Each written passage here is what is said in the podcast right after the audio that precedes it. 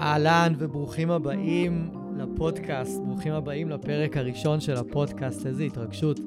אני כבר הרבה מאוד זמן חולם לעשות את הפודקאסט ולהוציא את כל הידע שיש לי החוצה, ואני, כל פעם דברים אחרים היו עוצרים אותי, בעיקר בעיקר כי לא הכרתי את כל העולם הזה, אז אחרי שהכרתי אותו יותר, מאוד מאוד בא לי לתת לכם את כל הידע הזה ואת כל מה שאני מלמד בשיעורים, פשוט להוציא החוצה. אני חושב שזה יכול להיות חוויה מעולה בשבילי, חוויה מעולה בשבילכם, ואתם תוכלו ללמוד הרבה מאוד מה, מהשיחות שיהיו כאן עם אנשי מקצוע אחרים, מהפודקאסטים סולו שאני אעשה ומהפרקים של שאלות ותשובות. אני באמת באמת מאמין שאתם תוכלו ללמוד המון. היום, בפרק הזה, החלטתי שאני מקדיש אותו להיכרות אישית.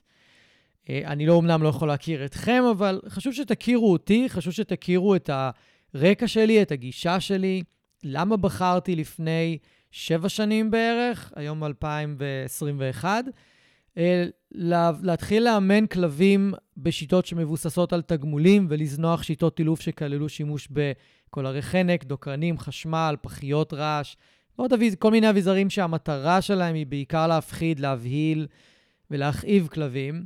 וכן, אני אומר להכאיב, ואני יודע שאולי זה גורם לחלקכם לזוז באי-נוחות בכיסא, אבל אם לא היו מכאיבים אז הם לא היו עובדים. ואנחנו נדבר על זה בעיקר בעיקר דרך הסיפור האישי שלי, כי גם אני, שוב, השתמשתי באביזרים האלה, גם באילוף וגם עם הכלבים שלי, וגיליתי כל מיני דברים על טכניקות האילוף שהשתמשתי בהם אז, וחשוב אולי קצת לדבר עליהם היום, אבל אנחנו לא, לא נפתח את זה יותר מדי. אנחנו נשאר עדיין באזור של ההיכרות האישית. ואני חושב שאני אתחיל איתכם באיך בכלל הגעתי לתחום הזה. זה היה כל כך לא צפוי. זה לא היה החלום שלי להיות מאלף כלבים. אני בכלל לא דמיינתי אי פעם בחיים שלי שאני אהיה מאלף כלבים ואני אהיה מטפל התנהגותי בכלבים ואני אלמד על אילוף, אני לא, זה לא היה בתכנון בכלל. אז איך כל זה התחיל בעצם? אחרי הטיול בדרום אמריקה הלכתי ללמוד מדעי בעלי החיים, ורציתי להיות וטרינר. וזה מה שרציתי בערך בשנתיים הראשונות של, ה, של התואר. ובשנה השלישית אני שיניתי את דעתי. עכשיו, למה שיניתי את דעתי? כי אחרי השנה הראשונה אני התחלתי להתנדב בעמותה שנקראת רחובות אוהבת חיות. אני הייתי אחד המקימים שלה, והייתי אחד המתנדבים הראשונים.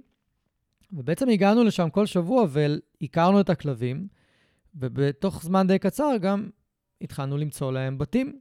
והתחלנו בעצם לטפל בהם ולקחת אחריות על הכלבים שנמצאים בהסגר, ולמצוא להם בתים, למצוא להם משפחות. וככה יצא שהייתי אחד המתנדבים שהאחריות העיקרית שלהם הייתה להתאים כלב למשפחה, למאמצים, זאת אומרת שהייתי צריך להכיר את הכלבים, גם מבחינה התנהגותית, גם מבחינת הגזע שהם היו מעורבים בו. פעם ממש כלבים היו מעורבים בגזע שהיה אפשר לראות כלפי חוץ, זה לא כמו הכלבי בר שמסתובבים היום וקוראים להם כנענים מעורבים, שהם בעצם לא, אבל אנחנו נקדיש לזה פרק במיוחד. והייתי צריך ללמוד הרבה מאוד על כלבים כדי לדעת להתאים למאמצים את הכלב שמתאים להם. הם היו באים עם בקשות, הם היו באים עם דרישות. חלקם בכלל לא קיבלו כלבים, כי התנאים שהם הציעו לכלב היו לא מתאימים מבחינתנו, ודרך הלמידה הזו, דרך ההתנדבות שלי בעמותה, אני למדתי להכיר כלבים ברמה מאוד מאוד עמוקה, כמו שלא הכרתי מעולם, וככה בעצם התנדבתי במשך שנתיים עד שסיימתי את התואר. תוך כדי ההתנדבות, העמותה בעצם עבדה עם אה, אחד המאלפים שאולי הכי מוכרים בארץ, שלצערנו הוא כבר לא איתנו, אבנר רז, זיכרונו לברכה, והוא היה מגיע לעמותה והיה ממש עוזר לנו אה, להבין את הכלבים, להכיר אותם, אה, היה עוזר לנו ממש ב... באילוף שלהם, היה לוקח כלבים לאילוף, היה לוקח כלבים ל... אליו לפנסיון, היה מגיע ל... למאמצים הביתה להעביר להם שיעורים, אם זה אה, שיעורי אילוף, אם זה שיעורי עזרה, היה ממש צמוד לעמותה שלנו, ו... דר, דרך אבנר אז אני הכרתי את התחום, תחום שאני לא ידעתי כלום עליו. עבורי אילוף כלבים היה סוג של קסם, היה סוג של קסם ממש רגע אחד יש כלב שלא יודע שום דבר, ורגע אחר יש כלב שיודע לשבת, ללכת ליד הרגל, לעשות ארצה, לבוא כשקוראים לו. לי היה כלב בשם נרו עם המשפחה, פינצ'ר חמוד וקטן, שאם הייתי משחרר אותו, הוא היה שם עליי קצוץ ולא היה מקשיב לי. לא ידענו בכלל לאלף אותו, והיה מושך בטיולים, היה מתפרץ על כלבים, מתפרץ על רוסים, אל תשאלו למה, אנחנו בכלל לא יודעים למה. מזל שזה עבר לו אחרי שנתיים. ו... ודרך בעצם ה... ה... העבודה הזאת, אז אני למדתי להכיר את, ה... את התחום. וכשהכרתי את התחום, אז אני למדתי להכיר אותו לא איך שעכשיו תיארתי של השב רגלי ארצה, הדברים שהיו מאוד נפוצים בזמנו. אבנר אז התעסק בעיקר, בעיקר בטיפול התנהגותי. הוא היה מקבל אליו את הכלבים שהגדירו אותם כהכי משוגעים, את הכי מורכבים, עם התוקפנויות הכי מורכבות, עם החרדות הכי קשות, עם, עם בעיות שהרבה אחרים לא הצליחו לפתור, והוא לפעמים הצליח, לפעמים לא. אבל השם של אבנר אז יצא, היה, לא יצא, הוא היה מאוד מאוד גדול ב, ב, בתחום הזה של טיפול התנהגותי בכלבים. הוא לא הגדיר את עצמו כ... כמאלף כלבים, ודרך העמותה, דרך העבודה, שוב, אני למד, דרך ההתנדבות, סליחה, אני למדתי להכיר תחום מרתק מאין כמוהו על התנהגות כלבים, על הפסיכולוגיה שלהם. פחות אוהב את המילה הזאת, אבל היא מתארת במדויק את ההבנה שלהם, של, של איך הם תופסים את העולם, ואני נשאבתי. בשנה השלישית שלי של הלימודים באוניברסיטה, אני כבר לא עניין אותי התואר, לומר את האמת, רק רציתי לסיים אותו. אני החלטתי כבר שאני הולך ללמוד אילוף כלבים ברגע שאני מסיים, וגם ידעתי שאני אלמד אצל אבנר רז. וככה התחיל המסע שלי בעצם. ככה התחלתי את הדרך שלי בתוך התחום, שבתום הלימודים, אה, טסתי שוב פעם כמובן, וישר חזרתי ללימודים, ישר חזרתי ללימודים אצל אבנר רז. לימודים שהיו מרתקים ברמה בלתי רגילה באמת. אני חושב שכל מי שהולך ללמוד כלבים, במיוחד, במיוחד אם הוא הולך ללמוד אילוף כלבים פורס פרי, זאת אומרת, שיטות שמבוססות תגמולים, שלא מלמדים אותו על ענישה, לא מלמדים על תיקונים ברצועה ושימוש בחנק ודוקרנים, פשוט לא מלמדים את הכלב, אה, לא מכריחים את הכלב, לא כופים על הכלב לעשות את, ה, את הרצון שלנו, לעשות מה שאנחנו אומרים לו, אלא אנחנו צריכים לחשוב מחוץ לקופסה ולחשוב איך אנחנו, בלי לכפות על הכלב, מלמדים אותו, מביאים אותו להתנהגות שאנחנו רוצים, וזה הקסם בעיניי. זה הקסם הגדול באילוף כלבים מבחינתי. איך אני גורם לכלב שכרגע לא רוצה לשתף פעולה, לא סומך עליי, אין לו אמון בי, הוא לא מכיר אותי, איך אני בזמן הכי קצר מלמד אותו ומראה לו, ונכנס לראש שלו, שאני לטובתו, שאני בשבילו ואני עבורו, במיוחד כמאלף שבא הביתה ולא מגדל אותו. איך אני בזמן קצר מצליח לעשות את זה, וההתחלה אני למדתי לעשות את זה עם אבנר אז, ובהחלט זה היה קסם. אבל אני חושב שהקסם הלך וגבר ככל שאני למדתי יותר את התחום, והעמקתי יותר בלימודי האילוף שלי, והעמקתי יותר בלימודי הטיפול ההתנהגותי. והעמקתי בעיקר, בעיקר בתחום של הפוספר, בעיקר בשיטות מבוססות תגמולים ולא ללא השימוש בטכניקות של ענישה ואביזרים שקשורים אליה, כי שם פתאום הרגשתי איך אני... אז התחושה האישית, זה לא, לא בהכרח שכולם ירגישו ככה, אבל התחושה האישית שלי הייתה זה שפתאום אני צריך להביא מעצמי משהו אחר לחלוטין, משהו חדש, אני צריך להביא מתוך המעמקים שלי ידע וניסיון והבנה כלבית שלא הייתה לי קודם. וזה התחיל בעיקר, בעיקר דרך ההבנה של שפת גוף.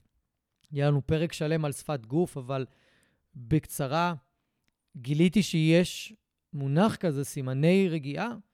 זה סימנים בשפת הגוף הכלבית שכלב עושה, שהם מאוד מאוד עדינים, מאוד נסתרים, מי שלא שמע עליהם, לא יחפש אותם ולא יראה אותם.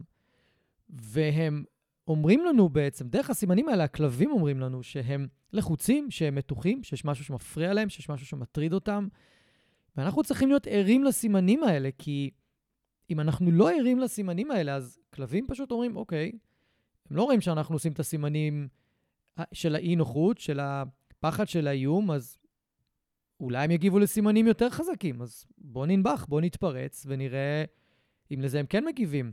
הפלא ופלא, אנחנו תמיד מגיבים להתנהגות הזאת של כלבים, אז כלבים מהר מאוד לומדים שלתקשר איתנו דרך סימני הרגעה, דרך הסימנים העדינים האלה לא עובד, ומה שעובד, גם עם הסביבה, לא רק איתנו, גם עם בני אדם אחרים, זה הסימנים האלה, הסימנים של נביחות, של התפרצויות, של התפרצויות, של נעמות.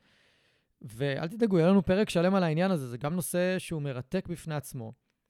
וכשהבנתי את הנושא הזה, כשהבנתי עד כמה שפת הכלבים היא כל כך כל כך עשירה ומורכבת, והיא לא, היא לא שטחית כמו שמתארים אותה. אני חושב שהרבה אנשים מסתכלים על שפה כלבית והיא מאוד שטחית בעיניהם. אה, וזה יכול להתבטא בזה שאם הכלב מקשקש בזנב, אז הוא, אז הוא שמח. או שהוא נחמד, או שהוא חביב, או שהוא חברותי, וזה לא נכון כי הזנב של הכלב מביע כל כך הרבה דברים, זה תלוי מה האוזניים שלו עושות באותו רגע, ולאן הראש שלו הלך באותו רגע, אם הוא מצמץ או לא מצמץ, אם הוא נועץ מבט או לא, אם האישונים מורחבים, אם האגן זז יחד עם הזנב. כל כך הרבה מרכיבים שבסופו של דבר הופכים את השפה הכלבית להיות משהו מרתק בפני עצמו. וברגע שנכנסתי לעומק של שפת הגוף הכלבית, התחלתי לראות את התגובות האמיתיות של כלבים לאיך שאני עובד איתם, לאיך שאני מתקשר איתם, לאיך שאני משתמש ברצועה לידם, או כלפיהם, או עליהם, איך שאני משתמש באביזרי אילוף. פתאום הכל קיבל צבע אחר.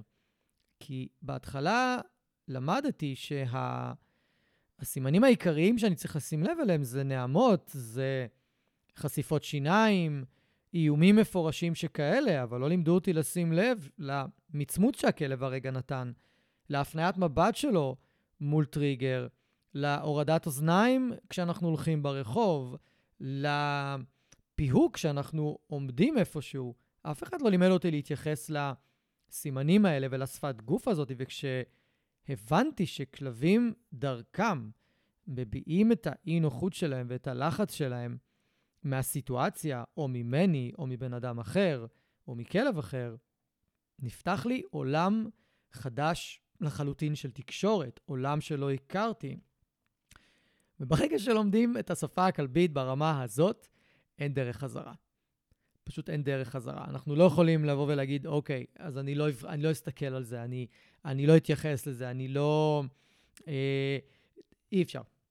פשוט אי אפשר. זה כל כך, כל כך, כל כך מהמם אנשים לפעמים, שהם באים ואומרים לי, תשמע, אני מלטף את הכלבה שלי והיא כל הזמן מלקקת שפתיים, מה, היא מפחדת ממני, היא חוששת ממני, זה לא נעים לה? אז כן, יש פה איזושהי מורכבות גם להבין שאת הסימנים האלה הם יכולים לתת בכל מיני סיטואציות, ולא רק כשהם מרגישים מאוימים. יכול להיות שפשוט המגע באזור מסוים לא היה נעים, או שפשוט הדרך, או הצורת גישה, או כל דבר אחר, אבל יש גם כלבים שפשוט לא כזה עפים על מגע, וזה תמיד יהיה להם במידה מסוימת לא נעים, כמו רוני, הכלבה שלי, אני יכול לגשת אליה וללטף אותה, ואם אני עושה את זה בצורה שהיא לא נעימה לה, היא ישר מתחילה למצמץ, ללקק שפתיים, ולהראות לי שהיא לא כל כך עפה על האינטראקציה בינינו באותו רגע, וזה בסדר. אני הרבה פעמים מכבד, ואני הרבה פעמים פשוט משנה את הצורה שאני נוגע, או שאני משנה את הקצב, או את האזור, ואנחנו... מגיעים למצב שהיא דווקא כן סבבה עם זה וכן נהנית מזה, אבל זה פתאום מביא את התקשורת עם הכלבים לרמה הרבה הרבה יותר גבוהה, וזה משהו שהפך לי את העולם בתחום הכלבים, פשוט הפך לי את העולם לחלוטין. ואנחנו ממשיכים לצלול, ומכאן, כשלמדתי יותר על השפה הכלבית, אז התחלתי יותר ויותר לחפש כלים ושיטות שיעזרו לי לעבוד עם הכלבה האישית שלי. גילי, גילי שלצערי כבר לא איתי, בוקסרית, מהממת, מדהימה, פשוט גוש, גוש של אהבה, שלם. אבל היא הייתה תוקפנית לכלבים, מה לעשות? היא הייתה רואה כלב ברחוב והייתה רוצה לאכול אותו. היא הייתה רוצה, כן, הייתה רוצה לאכול אותו. היא הופרדה בגיל שבוע, שבועיים מהשגר. הייתה חולה עד איזה גיל שלושה חודשים, ולכן את בילתה הרבה מהזמן שלה במרפאה. לא ראתה כלבים, ראתה רק בני אדם. מזל הגדול שהיא לא הפכה אותם להיות אויב, כי רק עשו לה טיפולים רפואיים. ובגלל שהיא לא נחשפה ככה לכלבים בשלב הזה, אז השפה הכלבית שלה הייתה על הפנים. היא הייתה יכולה להכיר חברים כלביים, אבל זה דרש כמה שעות של היכרות או כמה פעמים של מפגשים כדי שהיא תהיה חברה של כלבים מסוימים, גם לא לכולם. ובסופו של דבר, כשהיא הייתה בת חמש-שש, וניסיתי לעבוד איתה בכל דרך שאני מכיר, אם זה עם חנק, אם זה עם דוקרנים, היינו מאוד מאוד קרובים לקולר אלקטרוני, שום דבר לא עזר. כל עוד היא הייתה יודעת שהיא באימון, היא לא הייתה מתפרצת. היא הייתה הכלבה הכי טובה בעולם, היא ידעה שהיא באימון, היא ידעה שהיא עכשיו צריכה לתפקד כמו שצריך וזה יעבור. אבל ברגע שזה הגיע למפגשים אקראיים עם כלבים ברחוב, all hell broke loose, כמו שאומרים. היא לא ראתה ממטר, הייתה גם קבה גדולה של 40 קילו כמעט, הייתה חזקה. ואני חושב שחוויתי תסכולים מאוד מאוד קשים מהטיולים איתה, תסכולים מאוד קשים מהאינטראקציה שלה עם כלבים. תסכולים מאוד קשים, כי היא גם גררה כלבה אחרת שלי שהייתה איתי, והיא כבר לא איתי היום. והייתה גוררת גם אותה, והכלבה השנייה אה, שקלה 35 קילו, אז שתיהם ביחד זה היה כמו סמי טריילר שמושך אותי פתאום. זה היה מאוד מאוד לא נעים. זה היה מאוד לא נעים. וככל שעבר הזמן ודיברתי עם מאלפים, אימנתי אותה, והיא הייתה כלבה ממושמעת ברמה מאוד גבוהה, מאוד מאוד מאוד גבוהה. שום דבר לא עזר. שום דבר לא עזר. ואני זוכר שכבר קניתי את הקולר האלקטרוני, הוא כבר היה בבית, ואני כבר שקלתי לשים לו אותו, כי פשוט לא יכולתי לסבול את זה יותר. אבל אז אה, מי שהייתה בזמנו בת זוג שלי, אה, וגם היה לה ידע ב... באילוף כלבים, היא הציעה משהו מאוד מאוד מאוד אה, מחוץ לקופסה, משהו שאני זלזלתי בו מאוד בהתחלה, שהתברר בסופו של דבר כ... שעבד. היא אמרה, מה אם נציע לגילי לשחק עם הרצועה שלה? גילי מאוד אהבה לשחק עם הרצועה שלה, היא ידעה להתחיל משחק כשאומרים לה ולהפסיק משחק כשאומרים לה. מה אם נציע לה לשחק עם הרצועה כל פעם שהיא רואה כלב? התגובה הראשונית שלי הייתה, למה לעזאזל שזה יעבוד? כאילו, היא, היא רוצה לתקוף את הכלב, למה שהיא ירצה לשחק עם הרצועה? היא אמרה, אבל היא מאוד אוהבת לשחק עם הרצועה, אולי נוכל ככה להסיח את דעתה ואולי ככה נוכל לעשות איזשהו שינוי. ובזמנו, להגיד את האמת, אני לא האמנתי שזה יעבוד. אמרתי לה, את מוזמנת לנסות להגיד לי איך זה היה. באחד הטיולים שהיא יצאה איתה, והיא ניסתה את זה, היא חזרה הביתה והיא אמרה, תקשיב, זה עובד. כאילו היא לא התפרצה על אף כלב שראינו ברחוב, היא שיחקה ברצועה. כמובן שהייתי צריכה לשמור על מרחק ולא לעמוד קרוב מאוד לכלב, אבל היא לא התפרצה על כלבים כל הטיול. זה עבד. כמובן שהייתי סקפטי, הייתי חייב לנסות את זה בשביל עצמי, והלכתי וניסיתי את זה בעצמי, ווואלה, זה עבד. זה לא היה מושלם, אבל זה עבד. וברגע שמשהו כזה עובד, זה מתחיל לערבל את כל מה שאנחנו יודעים על כל מה שעשינו עד לאותו יום, עד לאותו רגע. וזה בדיוק מה שקרה לי. כל מה שעשיתי עם גילי, פתאום התחיל להתערבב. פתאום התחיל לקבל משמעות אחרת, פתאום אמרתי, אוקיי, יש פה המון דברים שאני עוד לא יודע, המון דברים שאני לא מבין בהם באילוף כלבים, וכבר אז נחשפתי לשיטות אילוף של הפורס פרי, תמצאו את זה תחת אה, אילוף חיובי, אה, אילוף מבוסס תגמולים, כל מיני שמות. אני לא אוהב את המילה, את ההגדרה אילוף חיובי, כי זה אומר שכל השאר שליליים. זה לא מייצג בעיניי טוב אף אחת מהגישות. ואז, ו, ופשוט התחלתי לחקור. התחלתי לחקור מה זה אומר, מה שעשינו. זאת אומרת, מה, מה זה אומר? למה זה עבד? למה אם אני מתקן אותה, והיא אמורה ל, ל, ללמוד שאם אני מעניש אותה, אז היא לא אמורה להמשיך ולהתנהג בצורה כזו, לא אמורה להמשיך ולהתנפל על כלבים. למה כשאני משתמש בענישה ותיקונים היא ממשיכה להתנפל, ולמה כשאני מציע לה משחק עם הרצועה היא מפסיקה להתנפל? זה לא הגיוני, אוקיי? ברמת הידע הבסיסית שיש, שהייתה לי אז, ואולי ב, ב, מי ששומע אותנו עכשיו, חלקכם יודעים למה זה עובד, כי אתם אולי עובדים עם אלפי פוספרי, אבל מי שלא, וזו פעם ראשונה שהוא שומע את זה, אז יש מדע מאחורי זה למה זה עובד. יש מדע, ממש. ועד לאותו, עד לאותה תקופה, אני בכלל לא חשבתי שיש מדע מאחורי אילוף כלבים. פשוט היה את סקינר ואת פבלוב, אלה שלמדנו דרכם על ההתניה הקלאסית וההתניה האופרנטית, וזהו. ובעצם לא היה מעבר לזה. וברגע שהתחלתי לחקור ולהתייעץ עם מאלפים אחרים שהם כבר מאלפי פורספרי, מאלפים חיוביים, הם הסבירו את הדבר המאוד פשוט.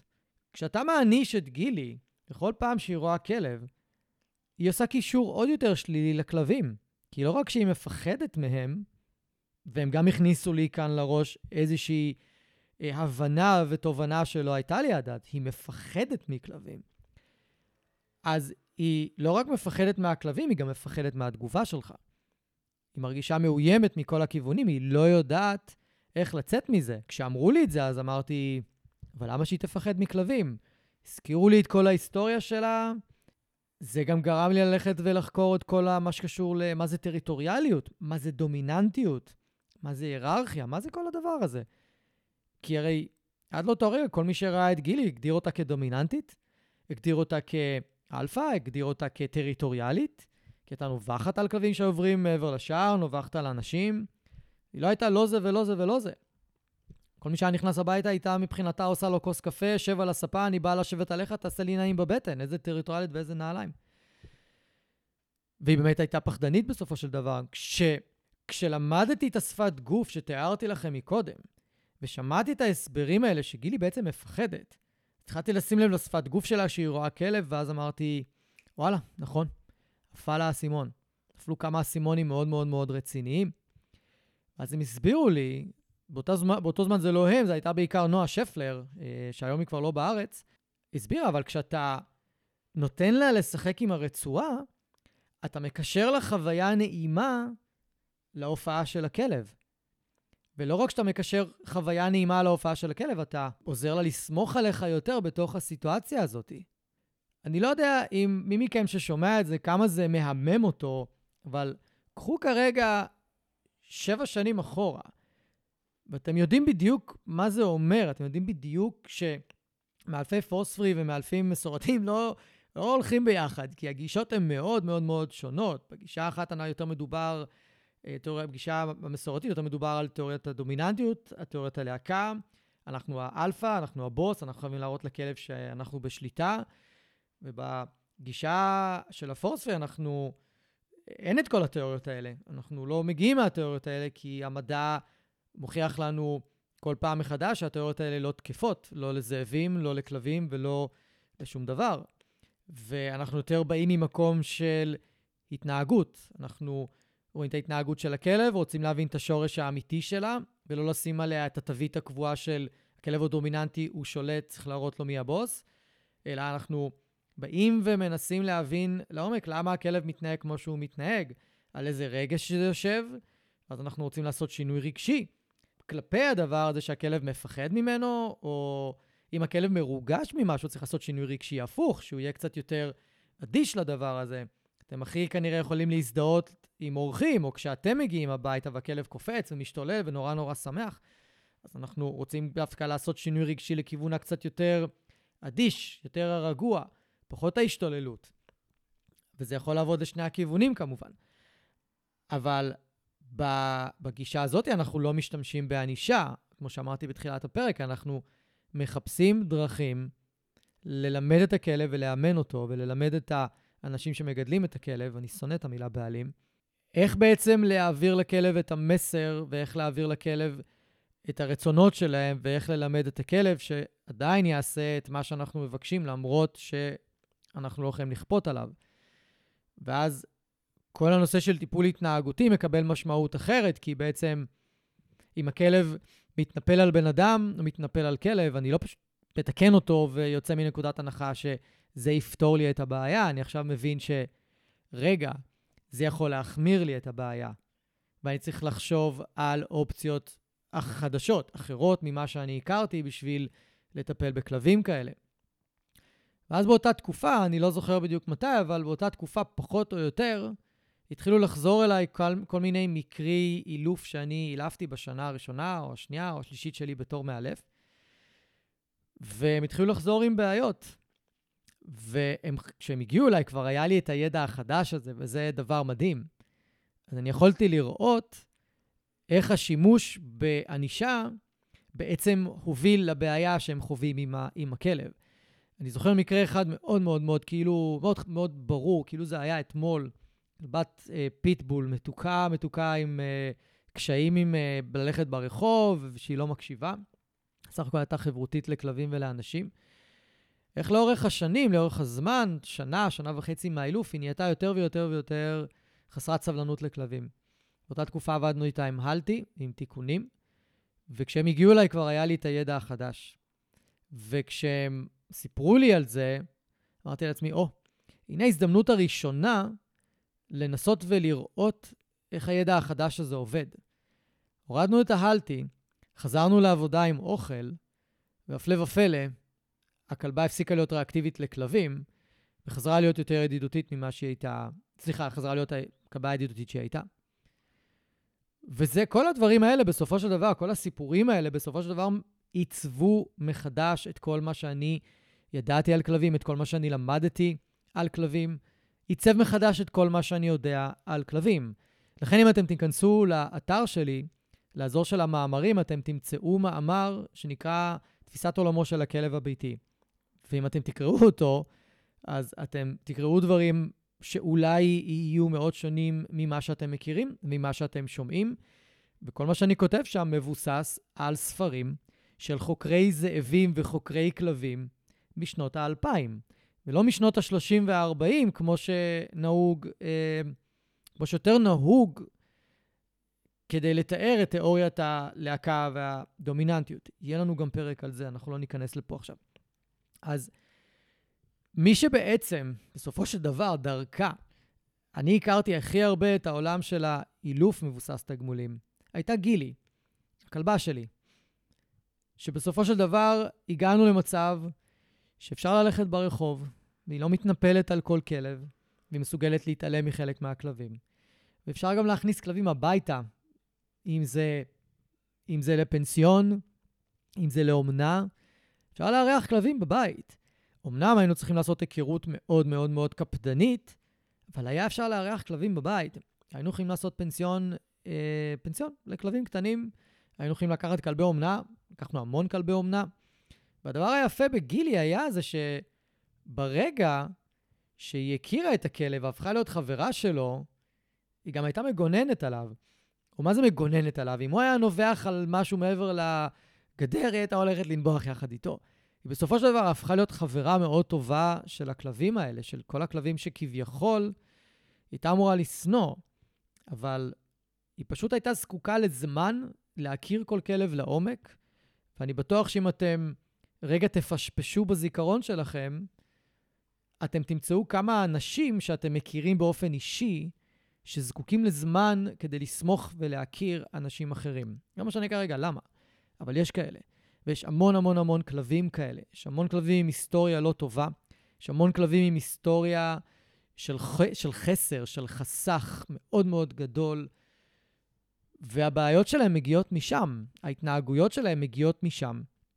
וזה מאוד קל ומאוד מפתה, מאוד תבניתי, לבוא ולשים על כלב את התווית הזאת של דומיננטי, של טריטוריאלי, של מחפש לשלוט, כי זה נותן לנו בעצם את כל הלגיטימציה שבעולם להשתמש בכוח, להשתמש בהפחדה.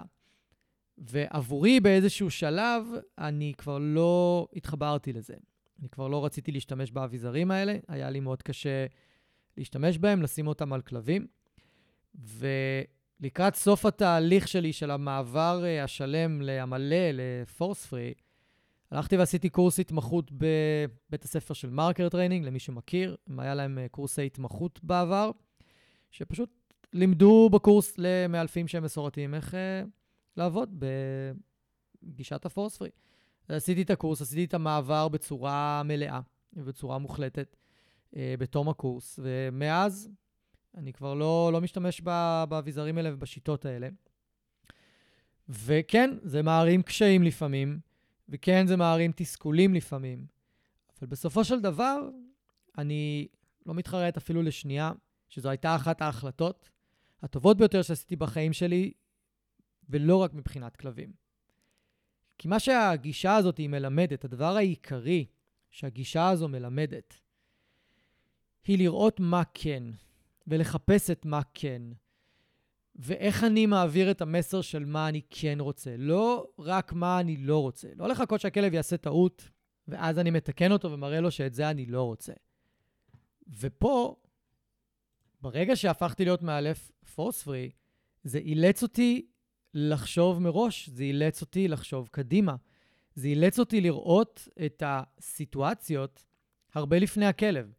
ככל שאני מצליח כמאלף, וככל שאתם תצליחו בתור האנשים שמגדלים את הכלבים, לראות כמה צעדים קדימה לפני הכלב, אתם תמנעו התפרצויות, אתם תמנעו נשיכות, אתם תמנעו התנהגויות שאתם לא רוצים. אתם תמנעו כל כך הרבה קשיים, כי פשוט אתם תהיו צעד אחד לפני הכלב.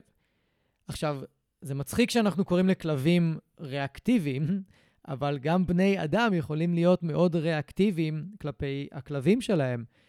כי אם אני מחכה שהכלב שלי יעשה משהו, ואז אני מגיב כלפיו, אני ריאקטיבי לתגובה של הכלב.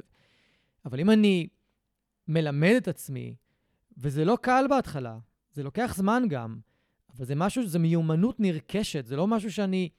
אף אחד מהמלפים לא נולד איתה, לא אני ולא אף אחד. אנחנו רכשנו את המיומנות הזאת באמצעות ניסיון ותרגול, ו... השגת ידע, קריאת ספרים, קריאת חומרים, מעקב אחרי מאלפים יותר ותיקים, גם בחו"ל. אז בסופו של דבר, ברגע שאני שם לעצמי למטרה להיות יותר פרואקטיבי, ללמוד את הכלב שלי לרמה כזאת שאני יכול רוב הזמן לצפות את ההתנהגות שלו, יהיה לי הרבה יותר קל לגדל אותו. אני לא אצטרך, להשת... אני, סליחה, אני אצטרך להשתמש פחות באביזרים שנועדו לענישה, שנועדו להכאיב לו ולעצור אותו מההתנהגויות שלו. אני אוכל מראש להראות לו מה אני כן רוצה שיקרה בסיטואציה ולא מה אני לא רוצה. וכאן היה בעצם השינוי המחשבתי הכי הכי הכי גדול, ואני חושב שהרבה מהאנשים שמגדלים כלבים, הם לא מכירים את, ה, את הקונספט הזה. מה שיש להם בראש זה איזושהי תבנית שכולנו גדלנו עליה. כולנו גדלנו על התבנית של קודם הכלב עושה משהו שאנחנו לא אוהבים ואנחנו מענישים אותו. זו תבנית שקיימת בכולנו, גם עם גידול ילדים וגם הבוס שלכם בעבודה, סביר להניח, עושה את זה.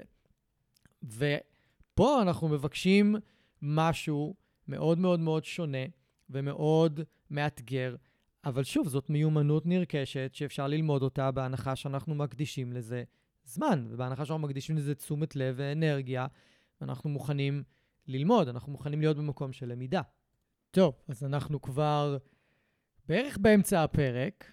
אני אמשיך עוד בקצרה, ואז אני רוצה קצת לדבר על איך כל מה שאמרתי, מי שהקשיב עד לכאן, איך זה בעצם ישים עבורכם. חלק מהדברים אני מניח שכבר אתם מבינים איך אתם יכולים לקחת אליכם, אבל בכל מקרה אני ככה אסדר לכם את זה. היום, אחרי 12-13 שנה שאני עובד כמאלף כלבים ומטפל התנהגותי, ואני עזרתי כבר לאלפי אנשים אה, להשיג שיפורים בהתנהגות של הכלבים שלהם.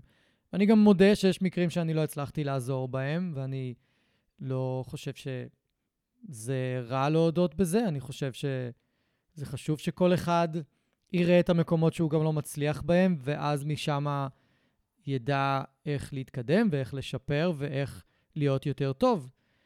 דווקא מהמקומות האלה, של מקרים שאני לא הצלחתי לעזור, אני הלכתי וחיפשתי למה לא הצלחתי לעזור. אז הלכתי ולמדתי יותר על תקשורת בין בני אדם, כדי שאני אוכל להעביר את המסרים שלי יותר טוב. הלכתי ולמדתי יותר על מה מפריע לכלבים. למדתי שיש הרבה דברים פיזיים שמפריעים לכלבים. למדתי שבעיות בדרכי העיכול זה אחד הגורמים שהכי מחמירים תוקפנות, שהכי מחמירים תוקפנות בתוך הבית כלפי בני המשפחה אפילו, וכלפי אה, אנשים. לא כלפי כלבים כל כך, אבל בעיקר כלפי אנשים. כי זה קשור למגע.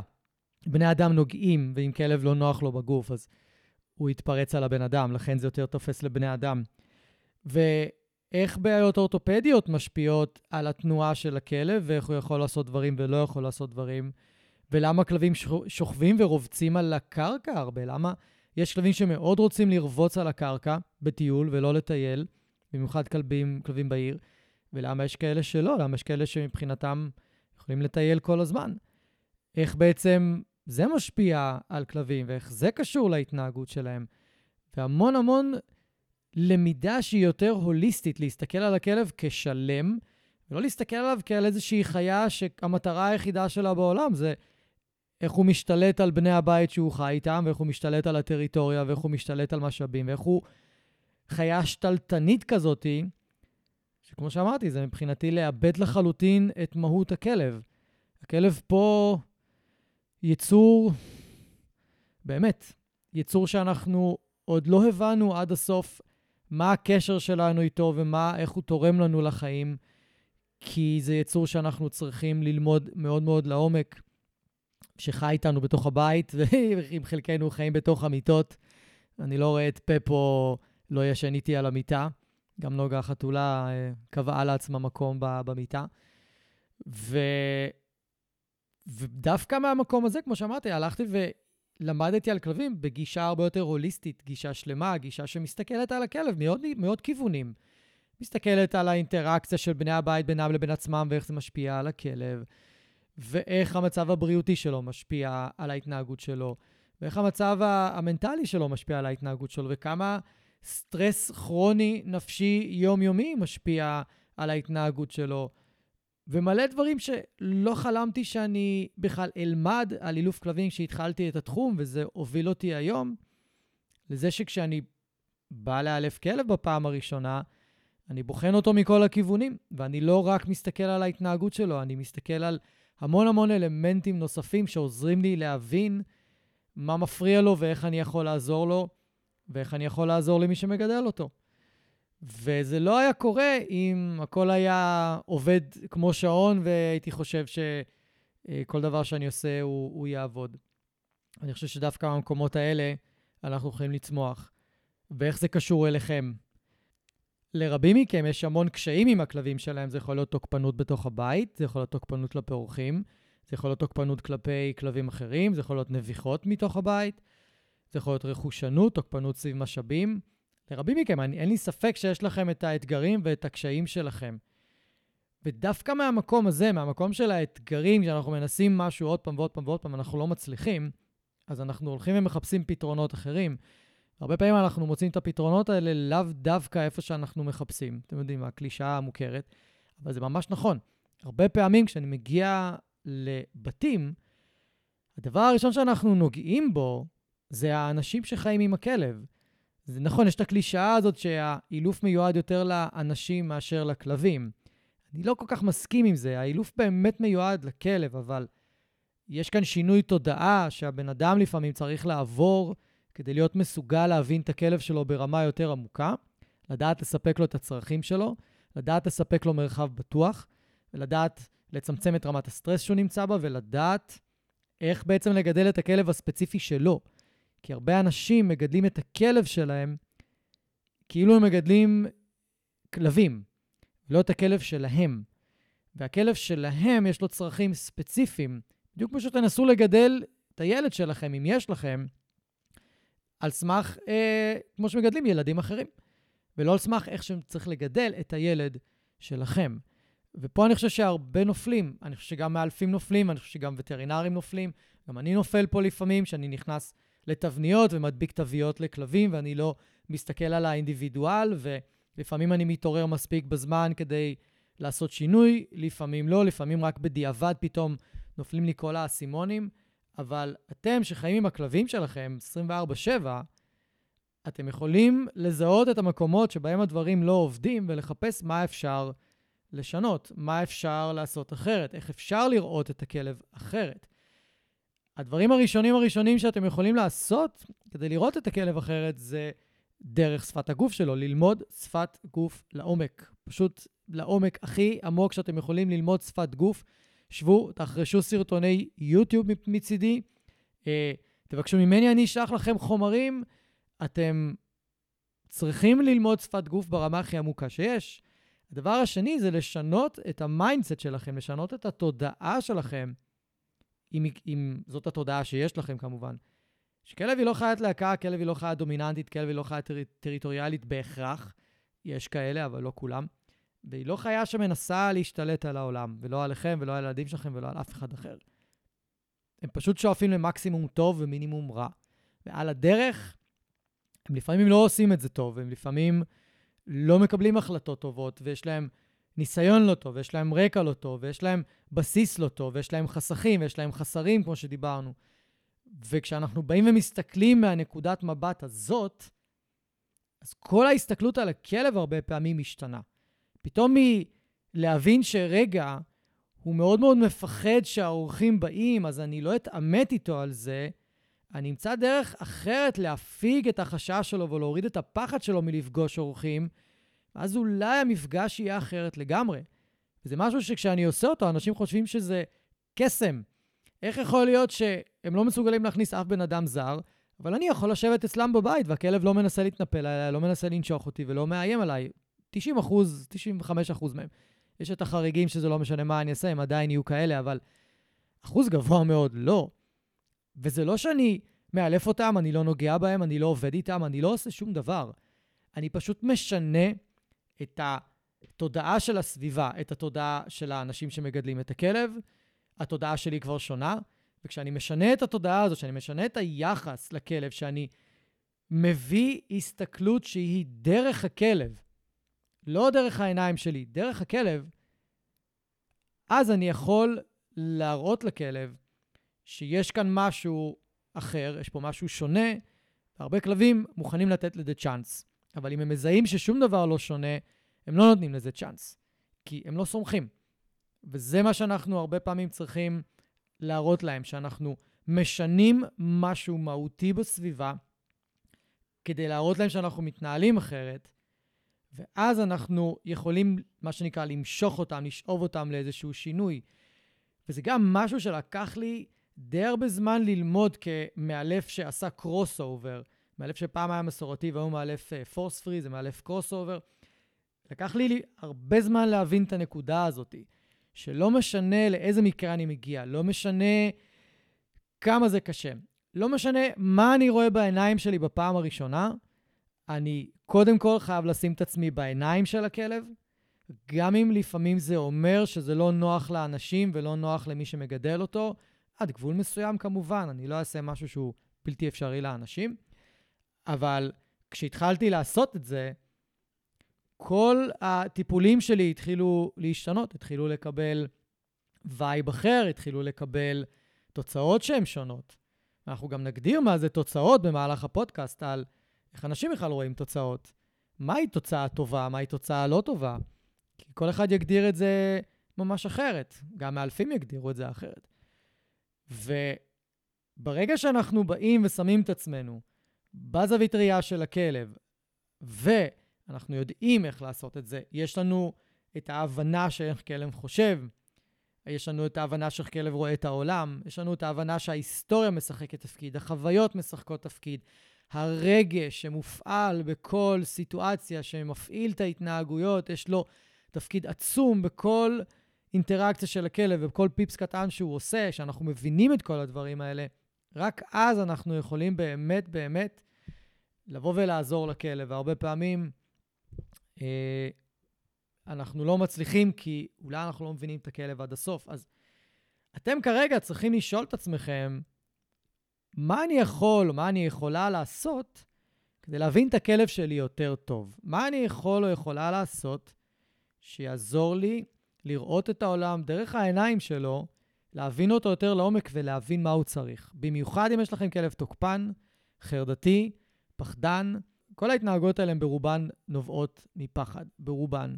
פחד לאבד משהו, פחד מניסיון עבר, פחד מאיזושהי חוויה, פחד בגדול. וגם כלבים טריטוריאליים, אגב, פוחדים לאבד משהו. אז ברגע שאני מתחיל לשאול את השאלות האלה, אני בעצם נותן מקום להבנה יותר עמוקה ומעמיקה להיכנס, כי זה בדיוק מה שאני עשיתי. אני כל פעם שאלתי שאלה שהכריחה אותי להסתכל יותר פנימה ולחשוב יותר לעומק על מערכת היחסים שלי עם כלבים, על איך הם חושבים, על איך הם רואים את העולם.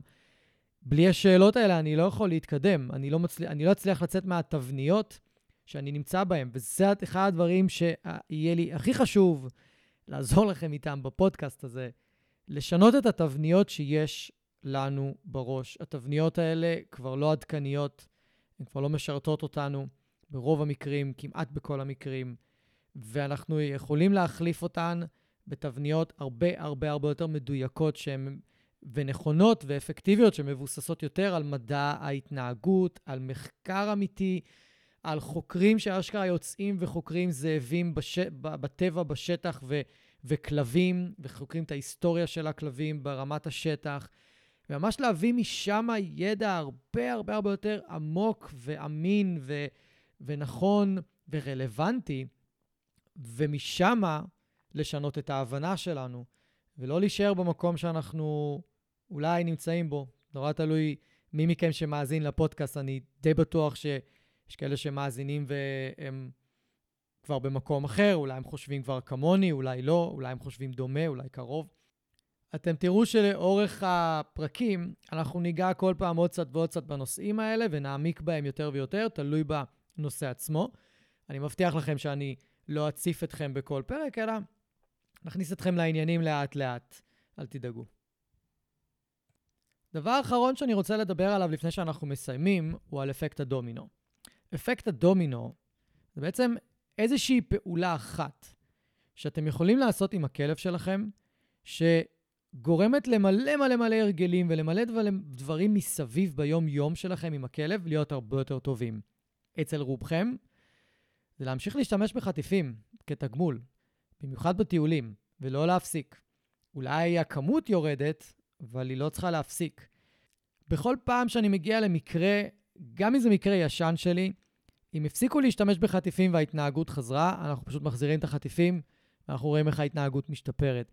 צריך כל הזמן לזכור, אם יש לכלב שלנו התנהגות או רצון עז להתנהג בצורה מסוימת, במיוחד אם זה רצון עז להתנהג בצורה שאנחנו לא אוהבים, כמו להתפרץ על כלבים, להתפרץ על אנשים, להתפרץ על אורחים, אם זה יש לו את הדחף הזה בפנים והרצון שלו לעולם לא ישתנה, אז אנחנו תמיד בתחרות מול הרצון שלו, למול ההתנהגויות החלופיות והאלטרנטיביות שאנחנו מלמדים אותו במקום. אבל אם אנחנו נפסיק לתגמל על ההתנהגויות החלופיות, הרצון הזה יתגבר, ויותר נכון יגבר, על מה שאנחנו נלמד. לכן אפקט הדומינו, במקרה הזה, באמת יהיה להשתמש בחטיפים כמה שיותר. לחלקכם אפקט הדומינו יכול להיות עם כלבים רגישים במיוחד, לעשות כמה שיותר טיולים מחוץ לעיר, ולעשות כמה שיותר טיולים בשעות רגועות, לעשות טיולים שהם עם מינימום טריגרים עד כמה שאתם מסוגלים. כל עוד אתם מצליחים לשמור על ההרגל הזה, הוא הופך להיות האפקט דומינו שלכם לזה שהכלב יהיה רגוע יותר או פחות מה...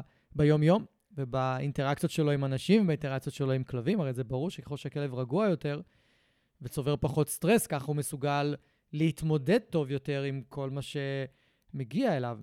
זה דבר נוסף שאתם יכולים להתחיל איתו, נקרא אפקט הדומינו, גם יש את זה בבני אדם, מדברים על זה בהרגלים, אבל זה תופס לגבי כל תחום, גם עם כלבים. הגענו לסוף של הפרק, חברים. איזה כיף שנשארתם איתי עד לכאן. רוצה להודות לכם באופן אישי. ואני רוצה גם לנצל את ההזדמנות הזאת להגיד תודה לכל מי שעזר בלמצוא את השם של הפודקאסט. אני גרוע בשמות, וממש שמחתי על כל ההמלצות ועל כל ההצעות שנתתם. היו שם כמה רעיונות מאוד מאוד טובים, אבל בסופו של דבר נבחר השם הזה. ואני שוב רוצה להגיד לכם המון תודה. ואני גם רוצה להזמין אתכם להשתתף בפודקאסט. איך אתם יכולים להשתתף? ולשלוח לי שאלות. ממש בקרוב אני אתחיל גם פרק אמצע שבוע שבו אני עונה על שאלות. אני אקח שתי שאלות שאני אקבל מכם ואני אענה עליהן כאן בפודקאסט, ואני מבטיח לכם שאני הולך לפרק לכם את, ה, את הצורת חשיבה ואיך אני מסתכל על המקרה, ויכול להיות שאפילו לפני אני אבקש עוד קצת מידע ממי ששואל את השאלה, ואני אענה לכם כאן. אז ככה אתם יכולים להשתתף בפודקאסט. את השאלות אתם יכולים לשלוח לי בהקלטה בלבד, כי אני מעלה את ההקלטה כאן לפודקאסט. בהקלטה בלבד, לשלוח לי במסנג'ר, בפייסבוק, פשוט חפשו אותי גיא תיכון, אתם יכולים או בגיא תיכון אילוף כלבים או בגיא תיכון. תשלחו לי, אני אוריד את זה ואני אשים את זה כאן בפודקאסט, ישמעו אתכם, ישמעו את השאלה שלכם, ואתם תקבלו תשובה. אז תעקבו אחרי הפודקאסט כדי לדעת אם עניתי על השאלה שלכם. ואנחנו נתראה שבוע הבא בפרק חדש, ויאללה ביי, היה לי ממש כיף לארח אתכם, אנחנו נתראה בפודקאסטים הבאים, יאללה ביי.